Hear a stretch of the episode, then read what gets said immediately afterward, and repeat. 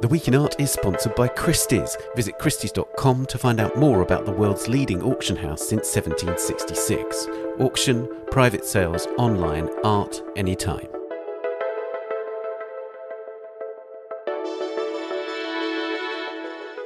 Hello, it's The Week in Art. I'm Ben Luke. Happy New Year, and in this first episode of 2022, we preview the big art world events of the year and look at what's ahead in the art market.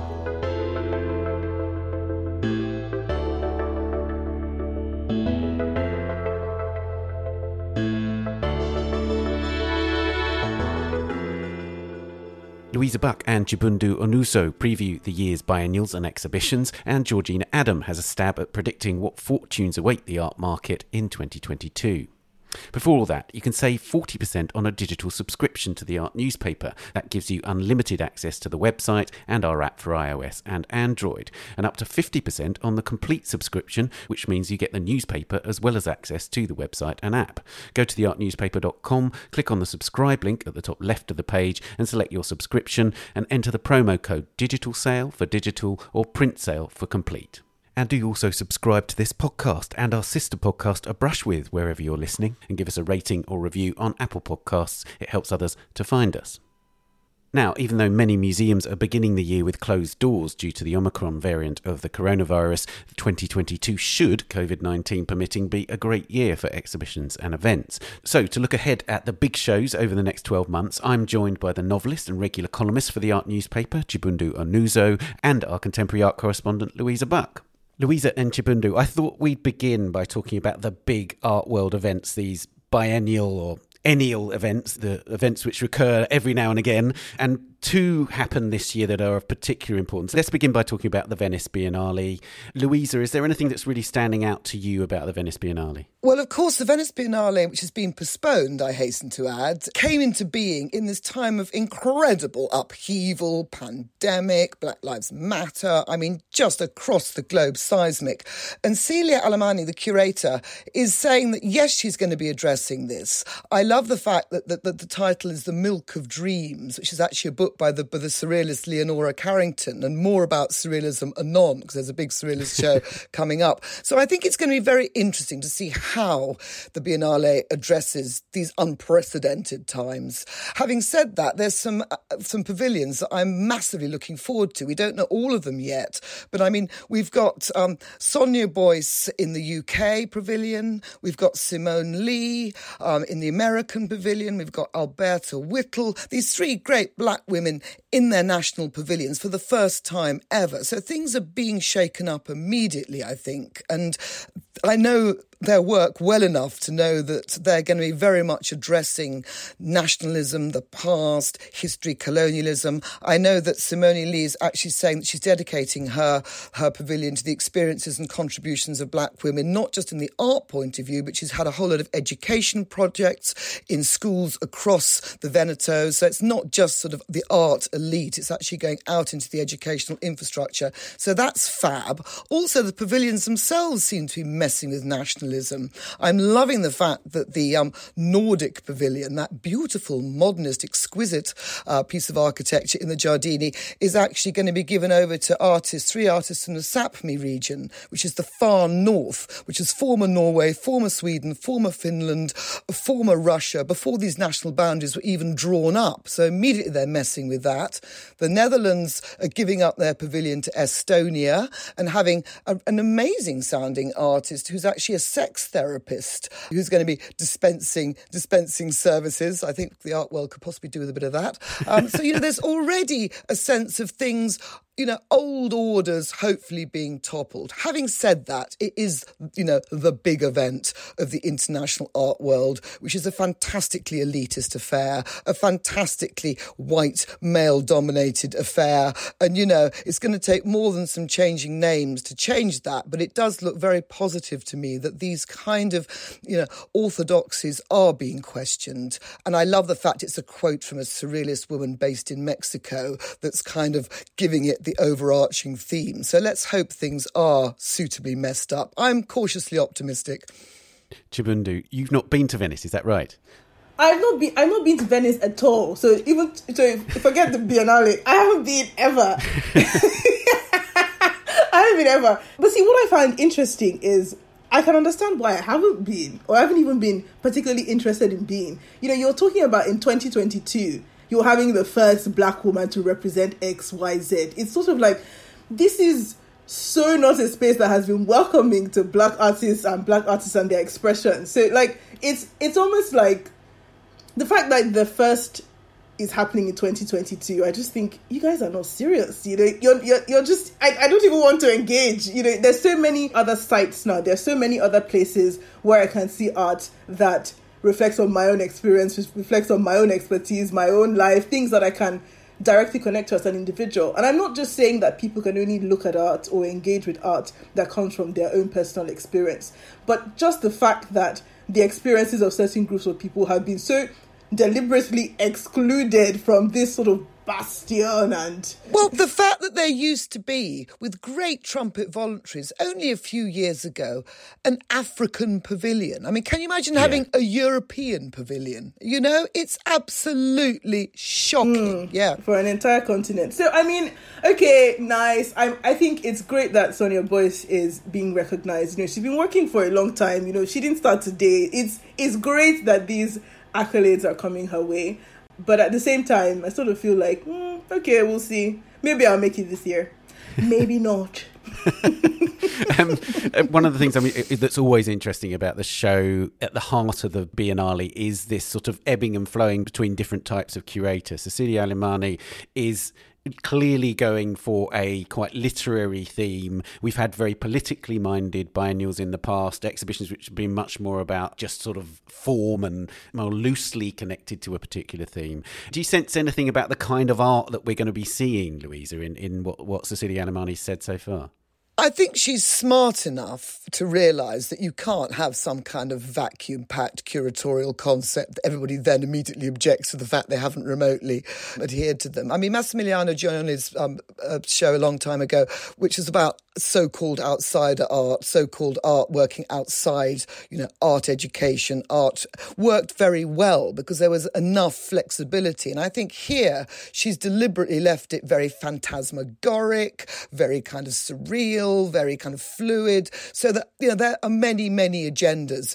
I mean, Surrealism, of course, as we'll be discussing, was about political resistance. It was about actually a whole kind of global adherence. And I think she's smart enough to realise that Leonora Carrington's vision was very much can accommodate, and obviously it's not all about Leonora Carrington, but she's left it wide enough because, you know, the Biennale is not just about the curatorial theme, of course, it is about the temper of the times. And each of those pavilions, the national pavilions, which are not under her jurisdiction, will be curated by separate people as well. So it's a great big bonkers melting pot. But I think in as much as, you know, it's a smart idea of hers to keep it as wide and as diverse as possible, because then, you know, one can see what crops up. I have no idea. She did a great job on the High Line. I like her curatorial vision. I think she's very smart. She's very aware of what's going on. She did a good job with Frieze as well. You know, she covers all the different kind of sectors of the art world. And let's see what she does. I mean, again, I said cautiously optimistic. It is a deeply flawed enterprise, the Venice Biennale, of course. But within that, it is fascinating. In its cracks, you know, to coin the old cliche, a bit of light does come through sometimes. So here's hoping. And of course, there's a whole raft of collateral shows. Just worth a couple of mentions. Marlene Dumas is at the Palazzo Grassi. Well, I always love her, really, so that's great. You know. Yeah, fascinating artist. And then Surrealism again, and Surrealism and Magic at the Guggenheim, which should be, again, a really fascinating show.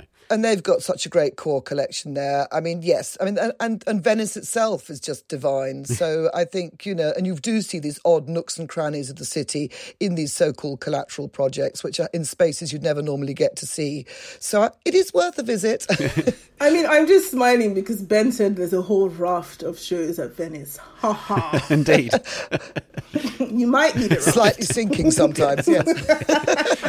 Chibundo, one of the things that was really sort of important in terms of the last Venice Biennale is the Ghanaian pavilion, for instance, is one of the standout pavilions. And I think that's one of the things, again, that will be judged in terms of how 21st century the Venice Biennale really is becoming, is the extent to which the pavilions from outside of Europe are centralised and become absolutely part of that discussion. I know, it's the funny thing, and I also sort of have this conflict sort of contest within me. So you look at these spaces and you say, oh, it's taking so long for them to allow, quote unquote, black people, people from different sort of ethnicities into these spaces. So you, on one hand, you think, well, I don't want to care about the Venice Biennale, whatever. But then when you hear about Nana Ofori-Atta's curation of the Ghana Pavilion, you still sort of kind of give a chair. So I don't know, maybe I'll be won over, maybe. The other huge event, of course, is Documenta. Venice is in April, by the way, and in June we have Documenta. Documenta has a sort of, in a way, if Venice is a sort of vast and sprawling enterprise, Documenta is always seen as much more tightly curated. It often has a much more theoretical basis. This year, it's again a very distinctive form of curation, Louisa. Well, yes, the Indonesian art collective Waran Grupa. So it's not one artist, it's several from Indonesia, and it's devoted to activist collectives from across the world, but particularly the Global South, from Kenya, from Cambodia, from Asia. And honestly, again, mea maxima culpa, I don't know of virtually any of these collectives who are showing a Documenta. I can't wait to see it. It's such a relief, actually, not to be trudging through the usual suspects.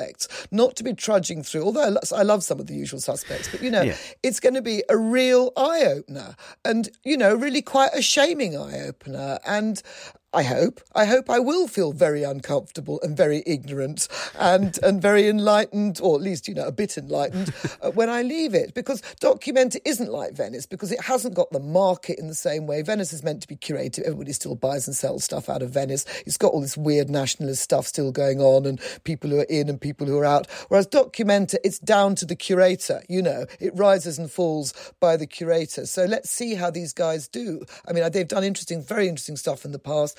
As I said, the hit list of people taking part, I knew virtually none of them. So I can't wait. Chibindu, there's this sort of idea about collectivity, the collective spirit. It seems to me that this is a sort of central thing, which is almost a sort of reaction, it seems to me, to the art market to a degree. On the one hand, we have huge sums of money being sold at auction and in the galleries, and then you have a sort of almost another art world which is focusing on things like collectivity and sustainability, and that seems to me to be a big thrust of this Documenta. I think it was 2 years ago that the guys who won the Turner Prize refused to have one winner and sort of split it between four of them. So yeah, that's definitely a trend, or hopefully not a trend actually, maybe just a new philosophy, a new way of thinking, that art is not a competition. And it's funny, one of the exhibitions we might get to talking about, was talking about how Donatello, the artist, is being reappraised. And the curator described him as being more important than Giotto, Raphael or Caravaggio. And oh. It's not the Olympics, the Renaissance Olympics, you know. So, yeah, sort of rethinking. I think, yeah, this is definitely like, I hope it's here to stay, because art can't really compete. And, you know, the market around it, or the news reporting around it, wants to always make a compete around who has the highest auction figures or who has had the most exhibitions, etc. But that's not what art does. That's not why artists create their work. So yeah, I love it. But I think you've got to be very careful though about the quick knee-jerk virtue signalling that is sweeping across the art world, you know. I mean, I'm looking at, just back to the biennials again, the Sydney Biennial. I mean, Jose Roca, the Colombian curator who is artistic director, I mean, all credit to him. You go on the website and immediately it bounces up that they acknowledge the traditional owners of country, in particular the Gadigal people, I hope I'm pronouncing it right, of the Eora Nation on whose land the Biennale of Sydney is located. They acknowledge their continuing connection to land, to water, to culture. Well, yeah. But, you know, is money being given? Is infrastructure being given to acknowledge the previous owners, to call it river after river? Although I did love the fact that the word river is the origin also of the word rivalry, which I didn't know that. Mm. A new fun fact. But you know... I mean, I'm not saying that Sydney Biennial is virtue signalling. I think it sounds like an extremely interesting biennial that is about sustainability, is about acknowledging homeland people. But what is actually the benefit of these people? What's their benefit? What's actually going to come out of this? I mean, they say sustainability should be an action, not a theme. Well, let's just see the action. That is the proof of the pudding. This is the future pavilions, you know. So, I mean, as I keep using the word cautious optimism, but, you know, I am quite cautious. The art world is unbelievable. underpinned by big money, big interests. Our institutions need big money from whatever source, frankly, to survive, you know, and they're all unpicking that furiously. But I do just want to see real action and real change, not just a lot of signal.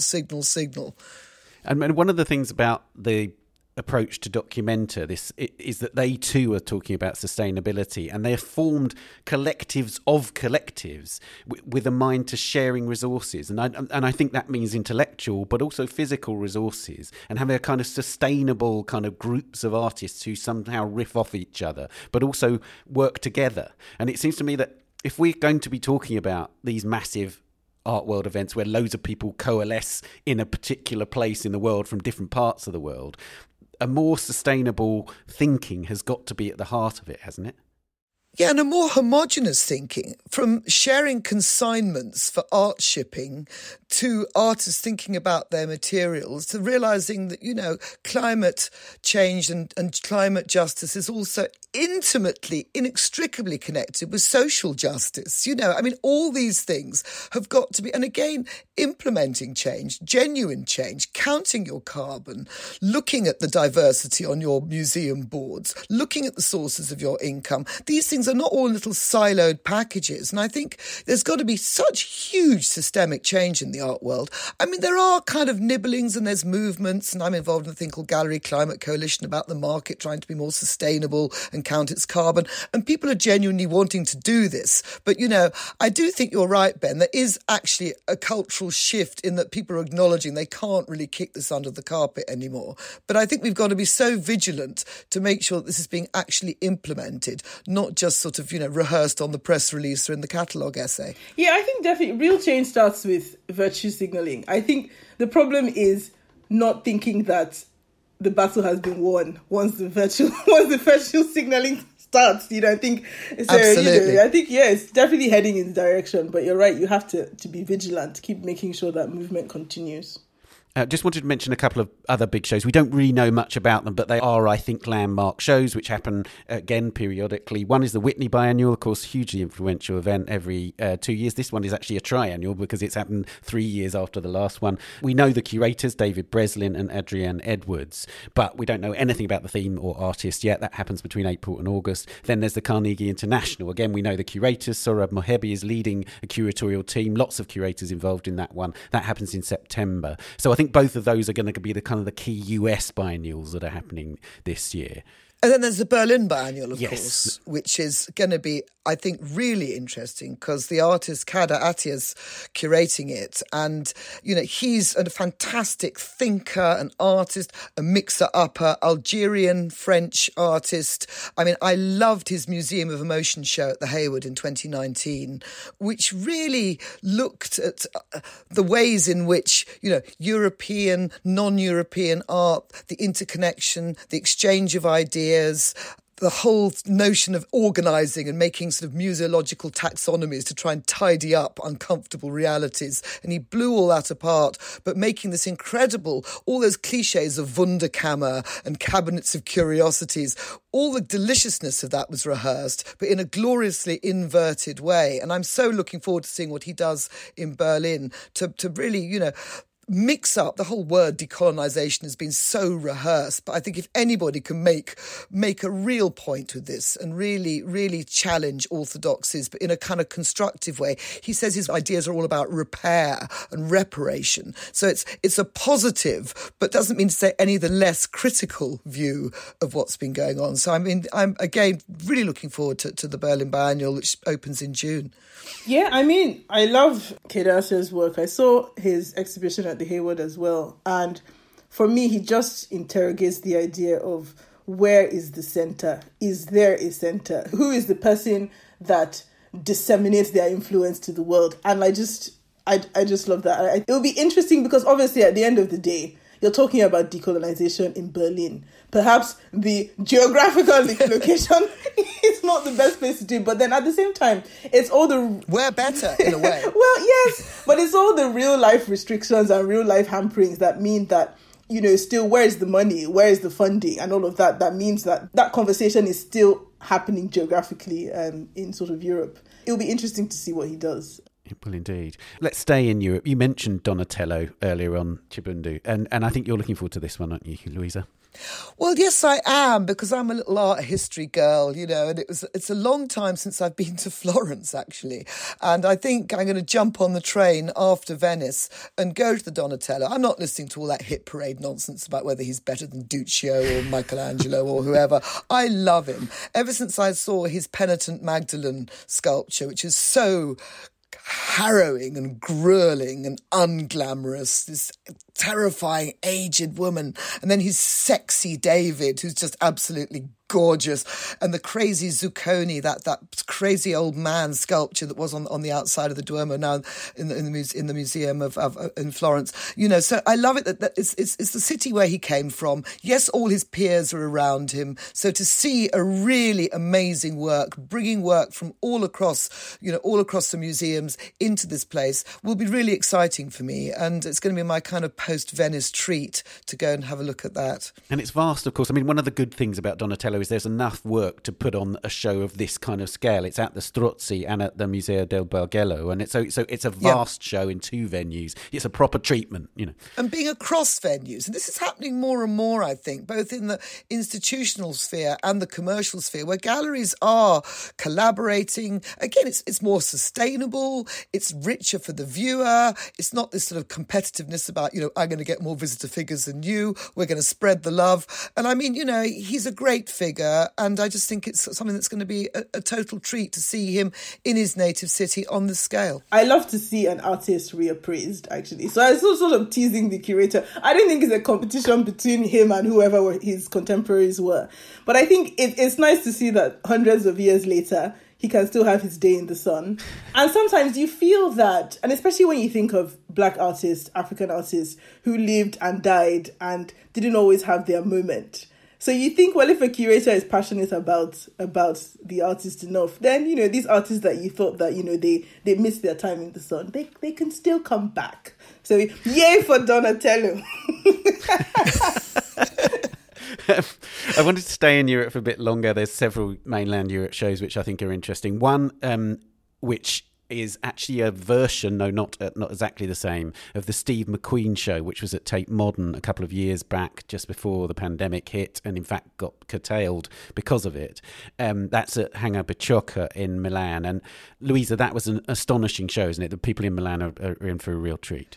Well, they are, and it'll be a very different show to Tate Modern, because the thing about Steve McQueen is that he's absolutely scrupulous about the installation of his work, how it's seen, how it's perceived, down to the tiniest details, the order in which works are seen, all this. So obviously it's a very different space, Hangar Bicocca, to Tate Modern. So I'm very much hoping I can get to see it, because it will be a very different show. Same works, but, you know, there'll be a totally different feel about them because of their physical environment. And of course, you know, you can't see Steve McQueen's work too much as far as I'm concerned. Before we leave Central Europe, I just want to mention a couple of things at the Pompidou. Firstly, there is a Charles Ray show, which is at the Pompidou beginning in February, but it's also at the Bourse du Commerce, of course, the new museum, Pinault Museum in the centre of Paris. So that should be really interesting. But there's also this show, which is not very much talked about, but I think it might be a classic Pompidou show, which is called Réseau Monde, which is Networked Worlds. And it sounds to me like it might be one of those classic Pompidou shows where loads of different disciplines, design, architecture, theory, visual arts, film, everything comes together to explore the idea of networks. It might be really obscure, it might be terrible, but it might be one of those classic Pompidou shows which are kind of, I have a certain misty-eyed love for. Or will it be the kind of show where actually the catalogue's better than the show? It might well be. That's a very good point. I think that's probably the case with some of those 1980s classic shows. Right, let's go to the UK. Chibundu, you wanted to talk about the Stonehenge show at British Museum, I know. Yes, I wanted to talk about the world of Stonehenge. I want to congratulate the British Museum on using artifacts found in Britain. And I would like to encourage them to continue on this trajectory and return all the looted objects. I'm like, well done, curators. You found some artifacts in Britain. Stick with that. So, you know, there's going to be on display the Nebra Sky Disc, which allegedly is the oldest surviving image of the cosmos. When I read that, I was like, I almost want to go on a dig to, like, where the Aztecs lived, or, you know, well, yes, exactly. Immediately. But okay, allegedly, well, okay, fine. But at least it was found in Britain. There's apparently a Seahenge. I didn't know there was a Seahenge. There's a Stonehenge. There's a Seahenge. Maybe there will be a Windhenge, a Firehenge. Who knows? But yes, I don't know if you guys saw the Vice Media interactive tour of the British Museum, where, you know, you can take your phone and make a video or something of one of the artifacts, and then they give you the real history, the looted history of the object. So yes, do more digs in Britain, British Museum, and return our stuff. Well, I have to say that this does a little segue into one of the shows that I'm really looking forward to, because one of my all-time favourite kind of monumental sculptures was Jeremy Deller's inflated Stonehenge. It was a giant bouncy castle in the shape of Stonehenge, which, to its great foolishness, I think, the Yorkshire Sculpture Park did not accept when Jeremy offered to give it to them. But anyway, you know, this is an idea of a fantastically enormous piece of kit that's playing around with sacred cows, you know, with monuments, but in a way that everybody can enjoy. Who doesn't love a bouncy castle? And actually, Jeremy Deller is one of the artists who's taking part in a show that I'm really looking forward to. It's opening on my doorstep in South London, which is Testament at Goldsmiths CCA. Opens this month, and it's basically a rethink of monuments. You know, how after the Black Lives Matter protests, after a pandemic, after Brexit, with climate crisis, how do we look at monuments? How do we rethink history? You know, there's going to be quite a lot of, I think, very satirical takes on the old retain and explain hideous mantra that we want to see abolished forever. But the artists are Alvaro Barrington, Phila de Barlo, Jeremy Deller, Oscar Murillo. I don't know what they're going to be doing, but I cannot wait, because I love this idea of toppling and messing with monuments. And actually, that's another thing that I'm keen on saying, then I'll be quiet in a minute, but another work apropos monuments I'm very keen on is Hew Locke in the Duveen at Tate Britain, because he's one of the artists who has been messing with monuments brilliantly for so long. I mean, adorning all these terrifying kind of conquering generals and colonialists. He's been bedecking their sculptures, or if he hasn't done it literally, he's done it in ideas with cowrie shells, ornamentation, just rechanging their image, making them into something completely non-sort of white colonial, making them into these strange kind of avenging horrors, basically. And what he's going to do in the Duveen Gallery, I don't know, but I can't wait. And that's in March. And Jibindu, it seems to me that it's like a really apt moment where we're actually seeing art performing the role that some more conservative historians don't seem to want to, which is actually explaining history and finding new routes into history. And, you know, it seems to me, is the absolutely mature response to monuments and statues and everything else, to get artists to think about it, to get people to think about them, right? I guess that's the thing. So I'm excited to see the work. But at the same time, and maybe this is the historian in me, who says, do you let things become history first before you respond to them? So it's interesting to hear, you know, people are responding to the Black Lives Matter movement, but I feel like we're still living in it. But I suppose it's part of this. I guess you will have people, the responses that happened at the time, and then you have the responses that happen 5 years later and 10 years later and so on and so forth. So I think it's definitely an interesting time. I like the idea of complicating too. I mean, I totally agree with you, Chibindu. We're right. We're still in the midst of it. And I think at the Testament Goldsmith show, it's about addressing monuments in general. It doesn't necessarily have to be within a particular context. I mean, obviously you can't ignore the pervasive context, but it may not be addressing Black Lives Matter specifically. It's addressing the notion of a monument, permanence, you know, the authoritarian view. And I just like the fact that I totally agree with you, Ben. It's the of artists to mess things up, to complicate, to show other viewpoints, and not to let one orthodoxy dominate, really. Indeed. While we're on the subject at Tate Britain, Cornelia Parker has a retrospective show, long overdue actually. Cornelia Parker has been a major figure on the British art scene for some time, and she has a retrospective, Louisa.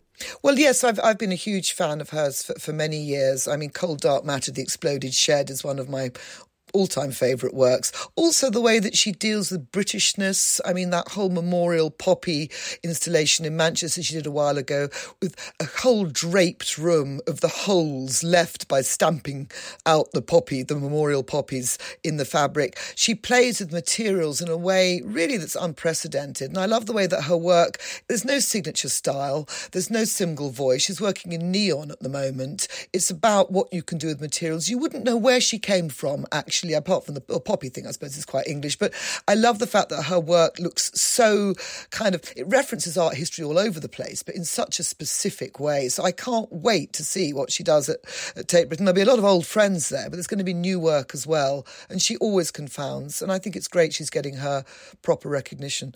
Meanwhile, coming up at Tate Modern, there's an exhibition which I think all three of us are really interested in seeing. It's actually at the Metropolitan Museum of Art in New York right now, and then comes to Tate Modern shortly. And it's called Surrealism Beyond Borders. And Jabundo, you particularly wanted to talk about this, didn't you? Well, I wanted to talk about the premise of the show.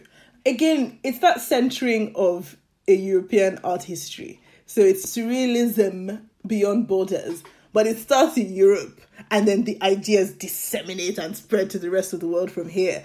And I love that we've already mentioned Kader Attia, because that's what he does in his work. He's asking, why do we think of Europe as the art centre? And in particular, so for example, in the Hayward exhibition, he puts a photograph of Edward Munch's The Screen next to a Pendé sickness mask, and he puts them side by side, and suddenly you think, well, who is influencing who? Where did you get these ideas from? But it's interesting that obviously Kader Attia is a private individual. He's not an institution, and so still institutions with these sort of mega exhibitions they do, they are still sometimes or often still sort of portraying Europe as a centre of art influence, and I'm looking forward to when the Tate sort of does an exhibition that puts African Master at the beginning and puts Picasso at the end.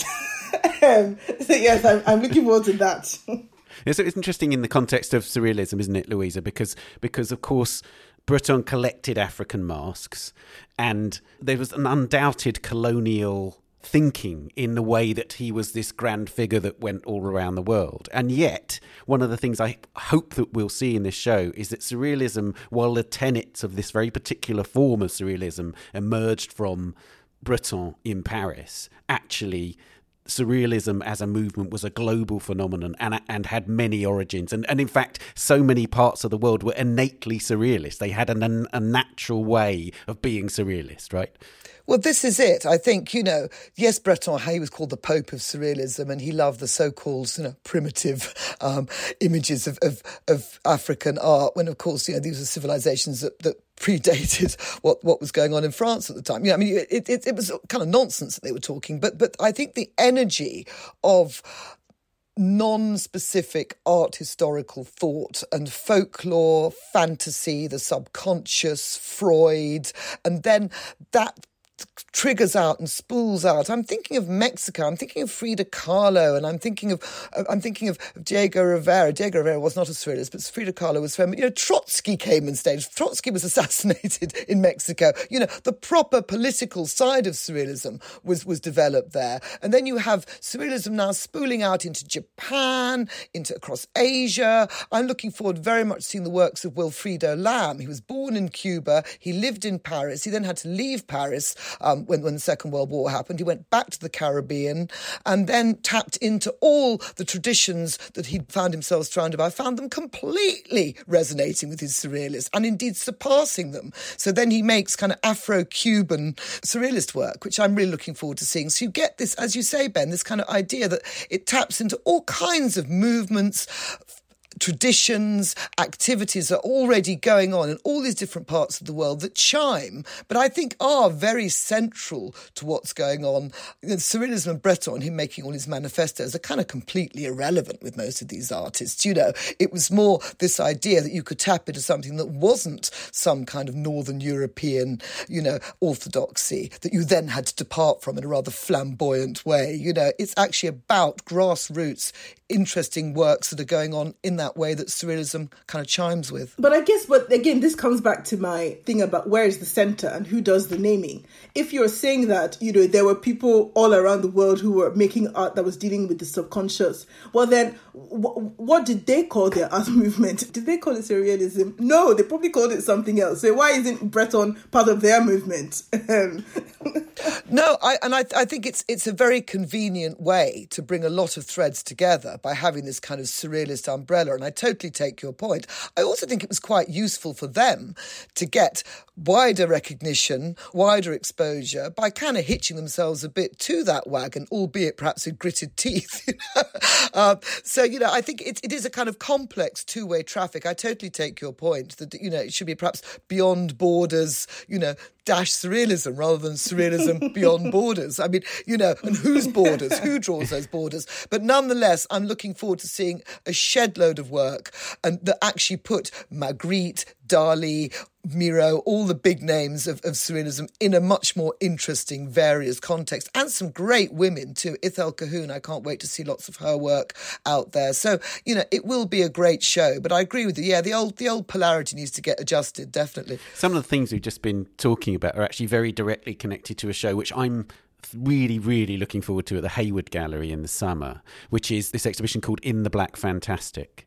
And it's an exhibition which looks at lots of black artists from Europe and America, and particularly artists like Ellen Gallagher, who's an extraordinary artist, and Kara Walker, and then Hew Locke again, for instance, and is looking at some of the things that we were talking about, but also directly connected to African traditions, spiritualist traditions, folkloric traditions, some of which, of course, are explored in the Life Between Islands show, which is at Tate Britain now. So there's nice cross currents between all sorts of different shows going on. Chibundu, do you want to say something about In the Black Fantastic? Well, yeah, I guess I want to see what Afrofuturism means in a visual sense, actually, because I'm a writer, so I know what it means when it comes to literature. When you say Afrofuturism, I think of Nnedi Okorafor, I think of Tade Igbaleola. There are loads of authors that immediately come to mind. But then I want to see what Ekerechi is going to do, actually, and how he's going to bring, or what works, what examples of these artists' works is he going to bring together. I don't instinctively think Afrofuturist when I hear Chris O'Feely's name, for example. But then I guess, you know, he might have a much broader output that I'm aware of. And so I'm actually quite interested to see how he's going to put it together. It will be exciting.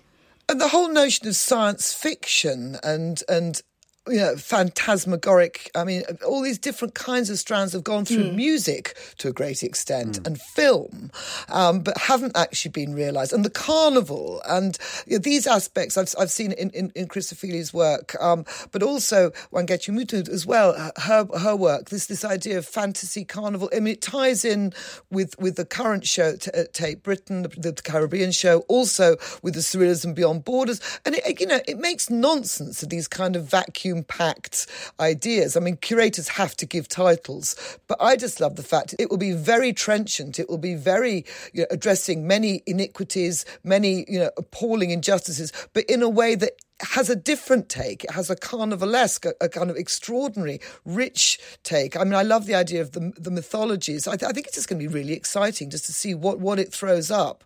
And again, just makes more interconnections and also kind of dispels orthodoxies and stereotypes. I guess I love the subtitle, actually, In the Black Fantastic. I think sometimes, you know, black artists, there's sometimes this pressure to make work that is political or to make work that responds to things like, you know, Black Lives Matter. And obviously there's a place for that work. But just the idea of being in the Black Fantastic, whatever this looks like, where, you know, people's imagination can run free and run boundless. I'm really looking forward to this exhibition.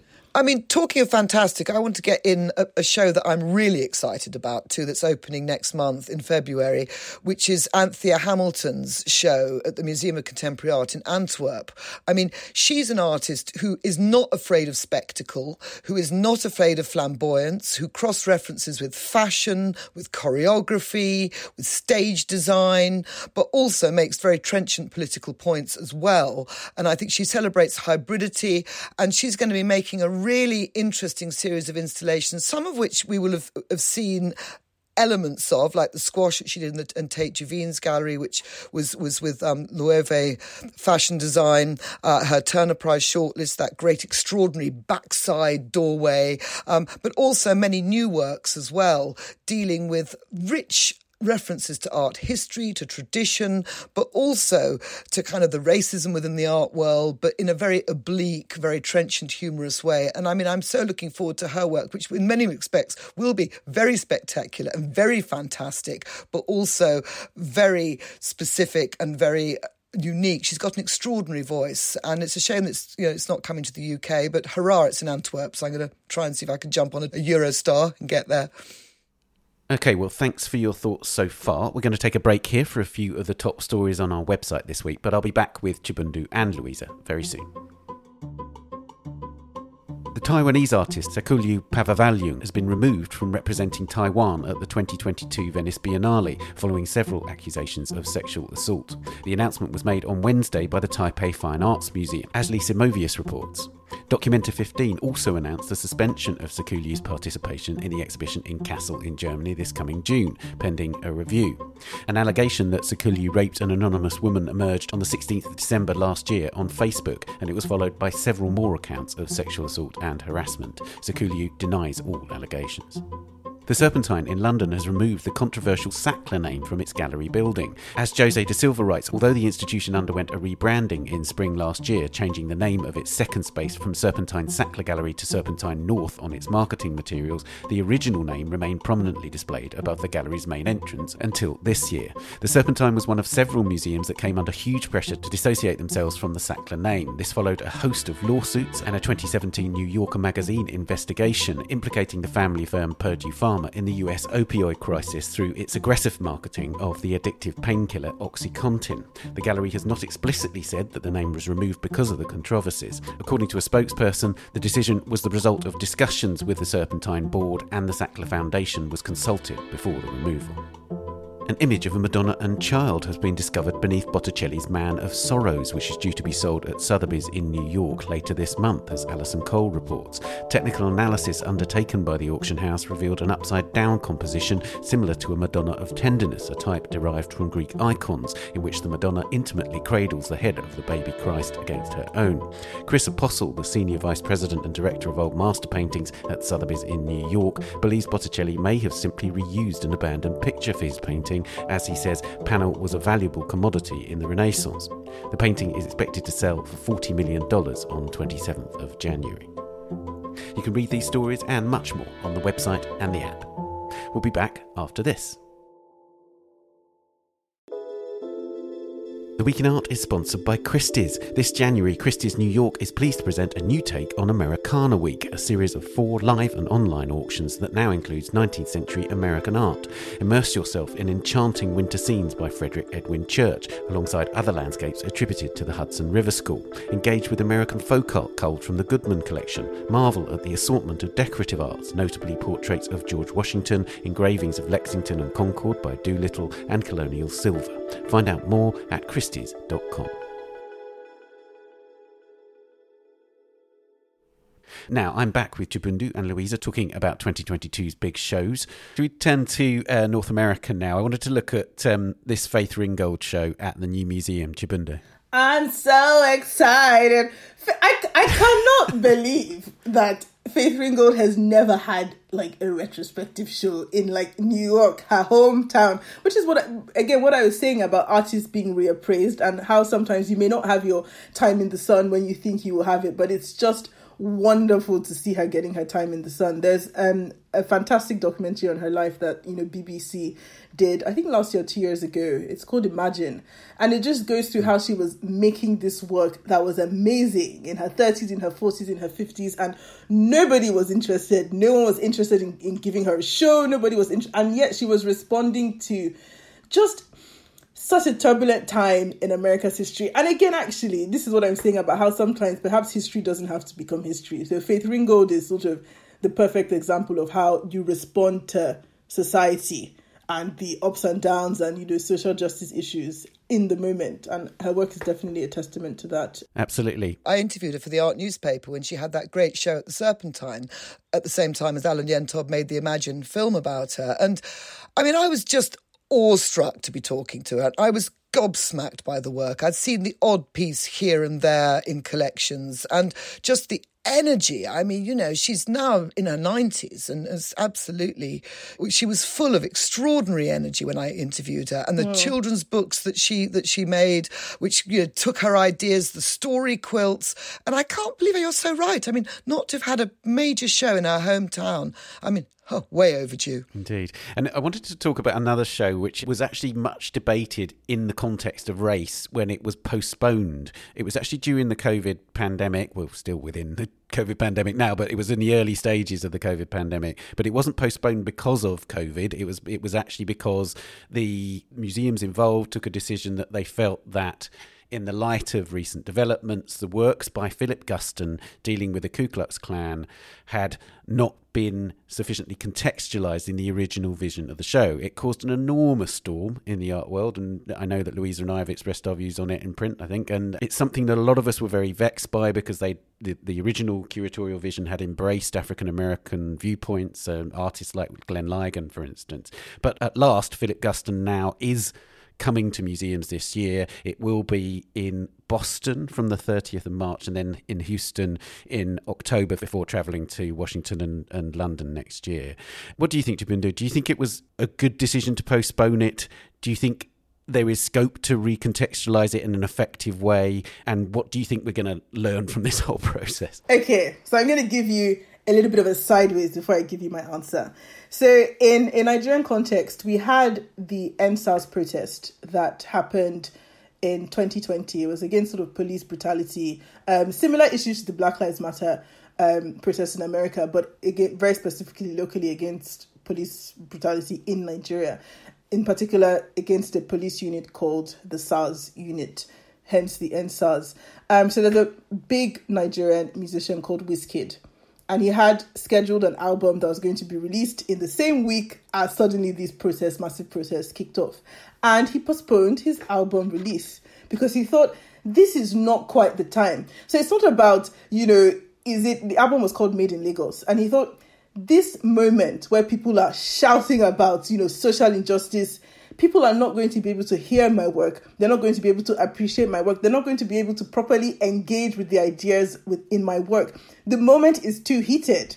And I think it was absolutely the right decision to say, you know what, this is not a cancellation. This is just, this moment is too heated for this. This is for this type of work to be displayed. And I think, yes, it's excellent that, you know, it's coming back. You know, the thing is, the Black Lives Matter movement isn't over. So, of course, these conversations are still relevant. But at that point, when people were marching on the streets, when people, that was definitely not the time.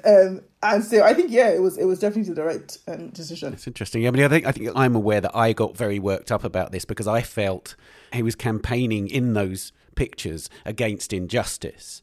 But now that I've cooled down, and actually Glenn Ligon, the artist, did actually eventually say, you know, actually I think maybe everybody got a bit too heated about that and maybe it was a good idea to postpone it. From a distant perspective, I can see to a certain extent why the museums made their decision. What I hope is that we don't have Guston's vision contextualized to such a degree that you can't see the work, I suppose. Well, the difference is surely as well is that you were talking about the actual artist deciding to stop showing his, you know, not to release his album. Philip Guston's no longer with us, and it looked very much like he was being thrown under the bus at this point. We can argue round the houses about whether or not it should have been postponed. I mean, Ben and I were kind of a one, but I also hear your point as well.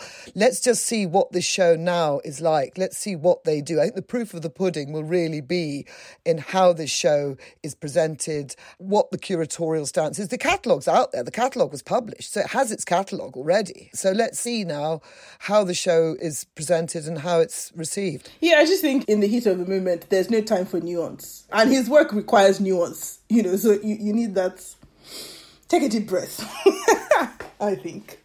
Another show which is actually coming to the UK too is a big Cézanne show at the Art Institute of Chicago.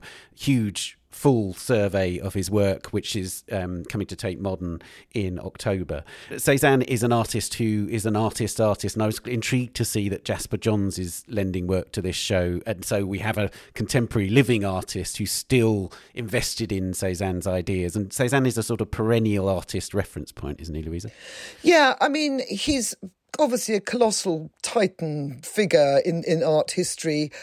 I've never been a wild Cézanne fan, I have to say. I know I totally see his importance. I totally see his, you know, iconic status. I totally see how Picasso and all that lot thought he was. But, you know, I mean, I will go. Of course I'll go. But I will go. I'm not rushing. It's not my I will definitely go and I'll spend time there and, you know, furrow my brow. The watercolours I adore. I think Cézanne's watercolours are absolutely stunning. And I can see his importance. But, you know, a Matisse show, a Picasso show, if we're talking about the sort of, you know, that kind of status of figure is going to rock my boat harder. But yeah, sure, I'm you know, determined, I will absolutely go because I'm a good art history girl. Now, our Work of the Week segment is going to be back next week, but instead of it this week, I thought I'd end this discussion by asking you to name a work or works that you're most looking forward to seeing in 2022. Louisa.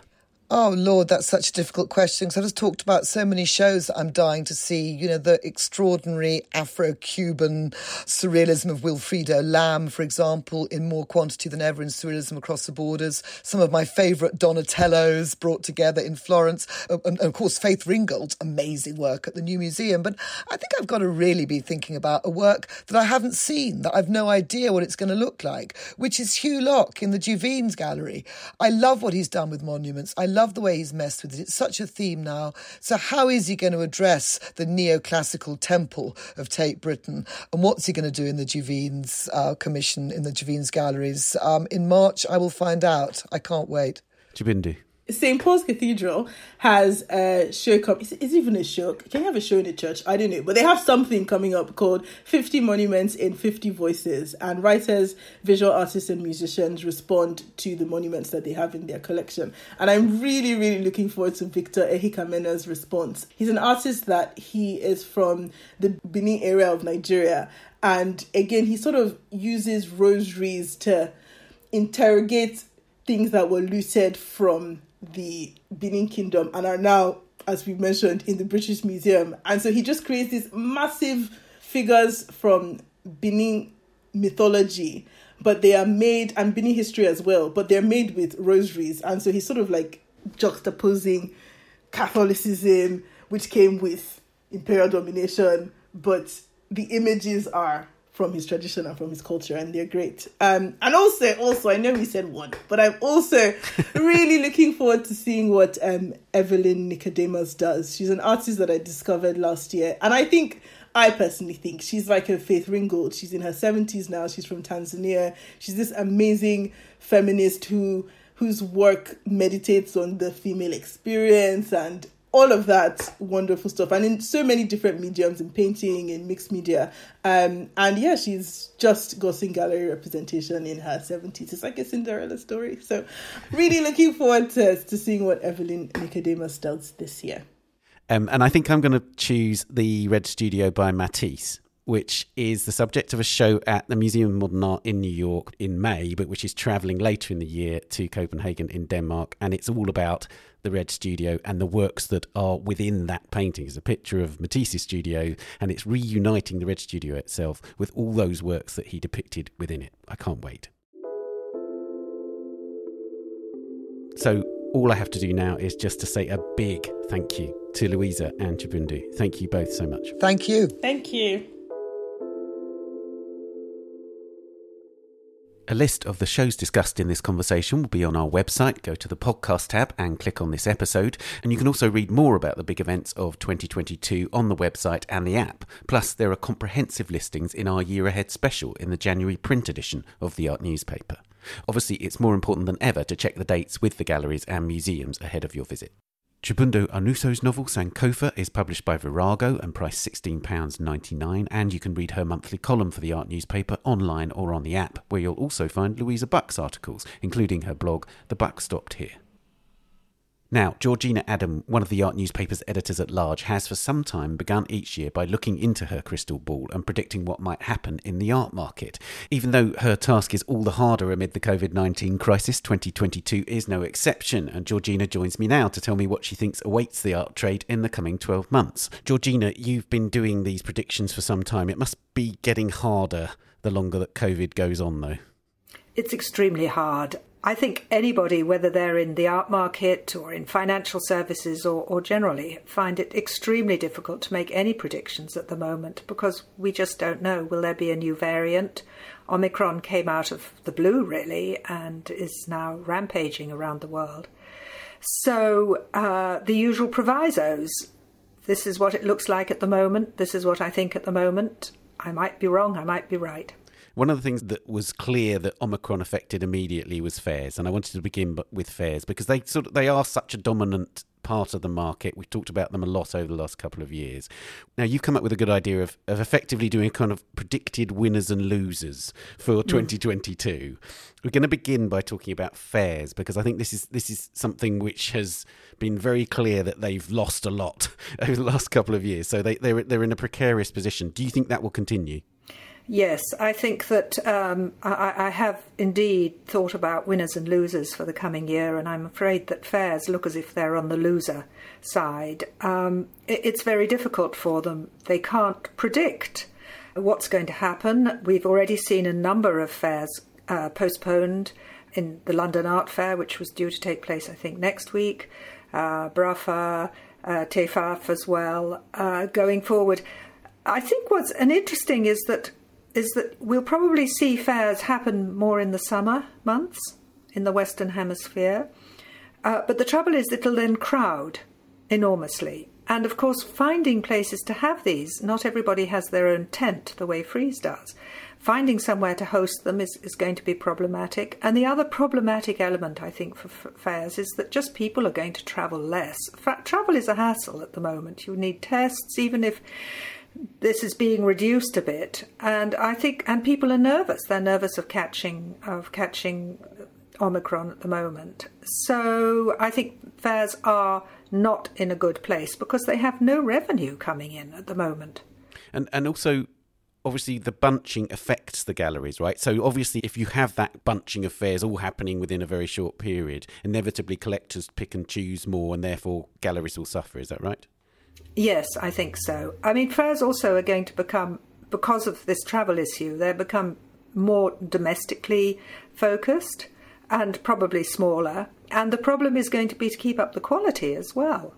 If you don't have major galleries attending them and the major collectors as well, the bunching effect, I think. No, I'm afraid that for fairs, I think it's very difficult for them at the moment. And will galleries naturally be, therefore, in the category of losers because of fairs mainly?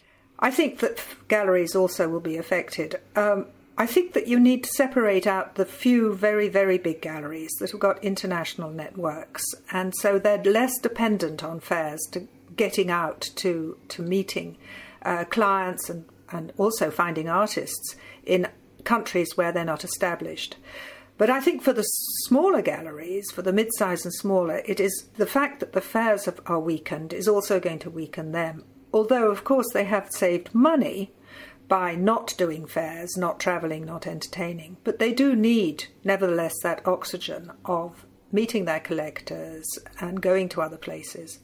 The very biggest ones, as I say, I think don't have this problem. But I think for the others, they are also, I'm afraid, rather put them in the category of losers.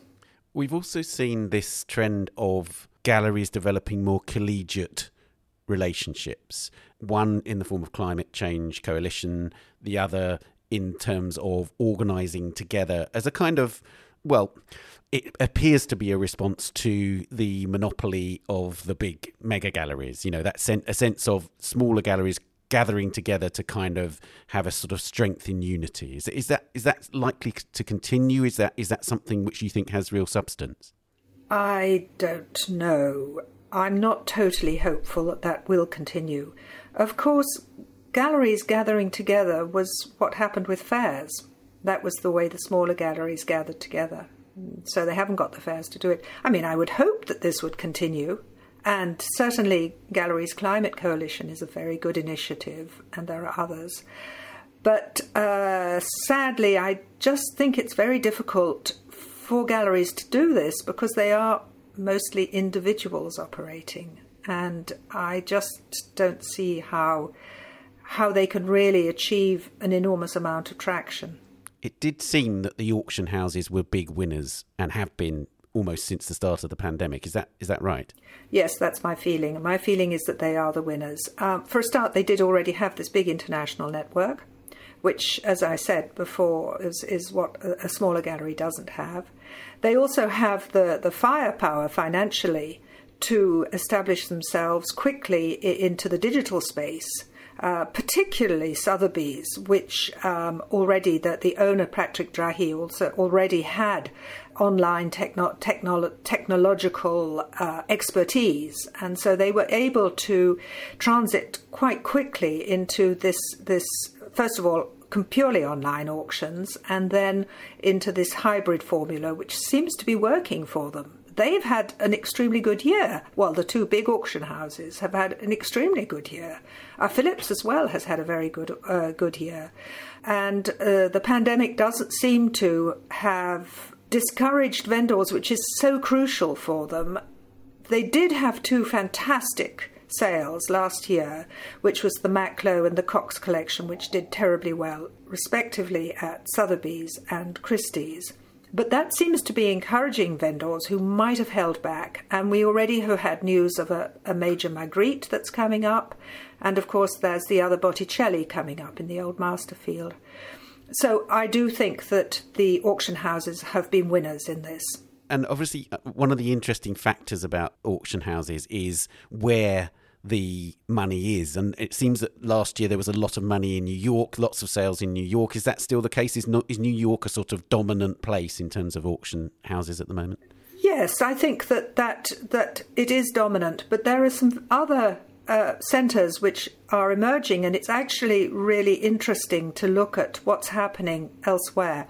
We've got two other centres which seem to be vying for attention. So one is the Paris-London situation. London could be a bit weakened by Brexit, in the sense that I have certainly anecdotally heard reports of people saying it's complicated to ship to buy in England, to buy at Freeze. That's individuals. I can't give figures for that. Paris does seem to be on the rise, very much so, and there's a very interesting row going on in Paris at the moment about the Grand Palais, which has hosted the FIAC and Paris Photo for decades. And now those two slots have been put out to tender, to the fury of French dealers. And if another international art fair takes its place, it could really damage FIAC. But at the same time, it would be an amazing boost for Paris, which has just opened new fantastic private museums, the Pinault Collection. In 2024, the Fondation Cartier is going to open a vast new private museum. For more traditional tastes, there's also the Altani collection that's on Place de la Concorde. So Paris does look as if it's really doing very well and could finally challenge the preeminence of London, which London has held since the 1950s. The other interesting battle for dominance is, of course, Asia. And we'll come back perhaps to Asian collectors later. But what's going on between Hong Kong and Seoul is very interesting. Frieze is going to Seoul in a sort of partnership with the Korean International Art Fair, the KIAV. And in fact, a lot of dealers are opening in Seoul. Ropak's gone there, Goodman's gone there, Perrotin was already there, I think. Mm-hmm. At the same time, Asian buyers are so important, and that the auction houses are bolstering their position in Hong Kong. Personally, I think finally Seoul will win out, because I think that ultimately the tightening grip of China on Hong Kong will discourage people. Hong Kong might remain as a sort of an entrepot because there's no tax and things, but I think that there's a huge amount of interest in what's going on in Korea and Seoul. And of course, it does have a lot of collectors already in the contemporary field. I mean, one of the things that's clear is that Hong Kong is hemorrhaging artists. Artists are leaving in their droves. It seems like the art world at last has to take note, doesn't it? Because it's one of the notable things is how the art world has pretty much ignored all the increasing restrictions on human rights in Hong Kong. Well, the art world or the art trade, I think the art trade has ignored it because it is rather business as usual. And it's not been so bad for people in the art trade. It's worse for people who are lawyers or teachers or people like that who actually are really having their lives and their professional lives changed. But when you think that M+ Museum, there is censorship of works of art, there is not going to be freedom to show everything. I am not hopeful for the future for Hong Kong.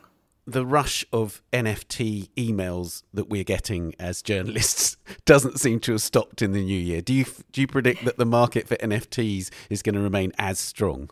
So, no, I don't think so. I don't think that we're going to see the heights that we've seen before. I think it will continue on because they are still bringing in a new demography, a new young cohort of buyers who've got very different tastes and who also are able to buy in at a very low price.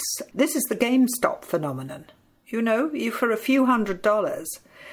Slightly ignoring the ecological implications of all of this, which perhaps can be solved or cannot be solved. I don't know. I'm not sure about that.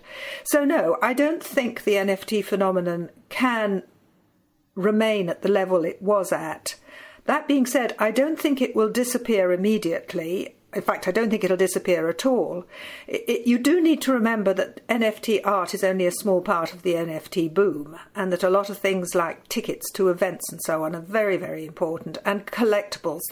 It's difficult to distinguish between collecting Bored Apes or CryptoPunks and art, and a lot of very serious artists are now making NFTs. I'm very encouraged by the fact that museums are trying to use NFTs in order to raise money, which they desperately need to. But ultimately, buying an NFT of something from the British Museum that you can act for about £700 or £800, something that you can actually acquire on a postcard or a poster or an apron, doesn't seem to me that can last, because the whole point of NFTs is their resale value for a lot of people. And I just don't see that those price levels can be maintained. So I do think that NFTs will gradually, towards the end of the year, slump quite a lot. There are also more mutterings of regulation around NFTs. Do you see that happening? I'm not a financial person, so it's difficult for me to tell, but it does seem to me that NFTs are so intimately linked to cryptocurrencies, and there's a lot of talk about regulation of cryptocurrencies. So I think that will have a negative impact on NFTs. There's also a lot to be sorted out in the legal aspect. I was just reading an interesting article about luxury goods are now trying to take to court OpenSea because of using branded products in the metaverse. And this is interesting because, of course, the argument is that the metaverse isn't the real world, and so the usual copyright rights don't apply. All of these things have got to be sorted out. Okay. One of the things that we saw a lot last year, and it does happen from time to time, but it seems like the churn is quicker, is young artists booming, particularly in auction houses. So yes, galleries are controlling trying to control their markets, but in the auction houses, their prices are going through the roof. Do you think this is a sort of an ongoing, endless churn, or will it be blips and fits and starts? I think it probably will be more in fits and starts. And, of course, there has been wrongdoing. I just read recently that there's some Italians who've been trying to do pump and dump schemes on these young artists. And, of course, as we know, the art market is not as regulated as, say, financial markets. So it is easier to do this sort of thing. I think what we haven't mentioned so far is the importance of Asian collectors. And Asian collectors are very strong. They've been extremely strong in the last year, but they are very investment oriented. And I think they have been driving this phenomenon And the trouble is that when they try to realise their investments, which might come quite quickly, that really could have quite a negative effect on this sort of churn about hot young artists. So we shall see. I think, sadly, it's very bad for artists, because when they see a price go 10 times estimate, how can they stay at that level? Those levels are not sustainable, particularly if there's another even hotter, younger one coming along behind. Indeed. And tell me about the future, therefore, this year as you see it for in terms of the collectors. Do you think that Asian collecting will remain strong? But if it is investment-driven, what are the factors that could affect the strength of that? Well, for a start, I do think that there is an overlap with NFTs and cryptocurrencies. So all of that is sort of happening at the same time, and this has driven the market a bit higher. If we do see cryptocurrencies drop, then I think that will also have an impact. And as far as Asian collectors are concerned, I think if they see that their investments are not paying off as well as they thought, then they will not bid so much. One thing we haven't discussed, and this doesn't only affect Asians, is this looming fear of inflation and this move towards tangible assets. And I think this is one of the things that's very positive about the coming year, is that tangible assets such as art are going to be desired, particularly in America, because of this feeling that with inflation your money is going to be devalued, so put it in, at least some of it, into something solid. So I think that will support the market, but I think that possibly will benefit more the more established, validated artists rather than the very latest, hottest new thing.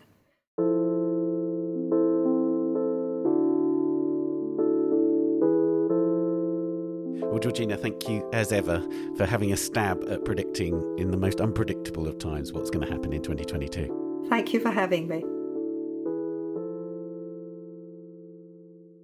You can find all Georgina's articles for the Art Newspaper on the website or the app. And that's all for this episode. We're on Twitter @TanAudio and on Facebook and Instagram, of course. The Week in Art is produced by Julie Mahouska, Amy Dawson, Henrietta Bentel and David Clack. And David also does the editing and sound design. Thanks also to Daniela Hathaway and to this week's guests, Shubindu, Louisa and Georgina. And thank you for joining us. See you next week. Bye for now.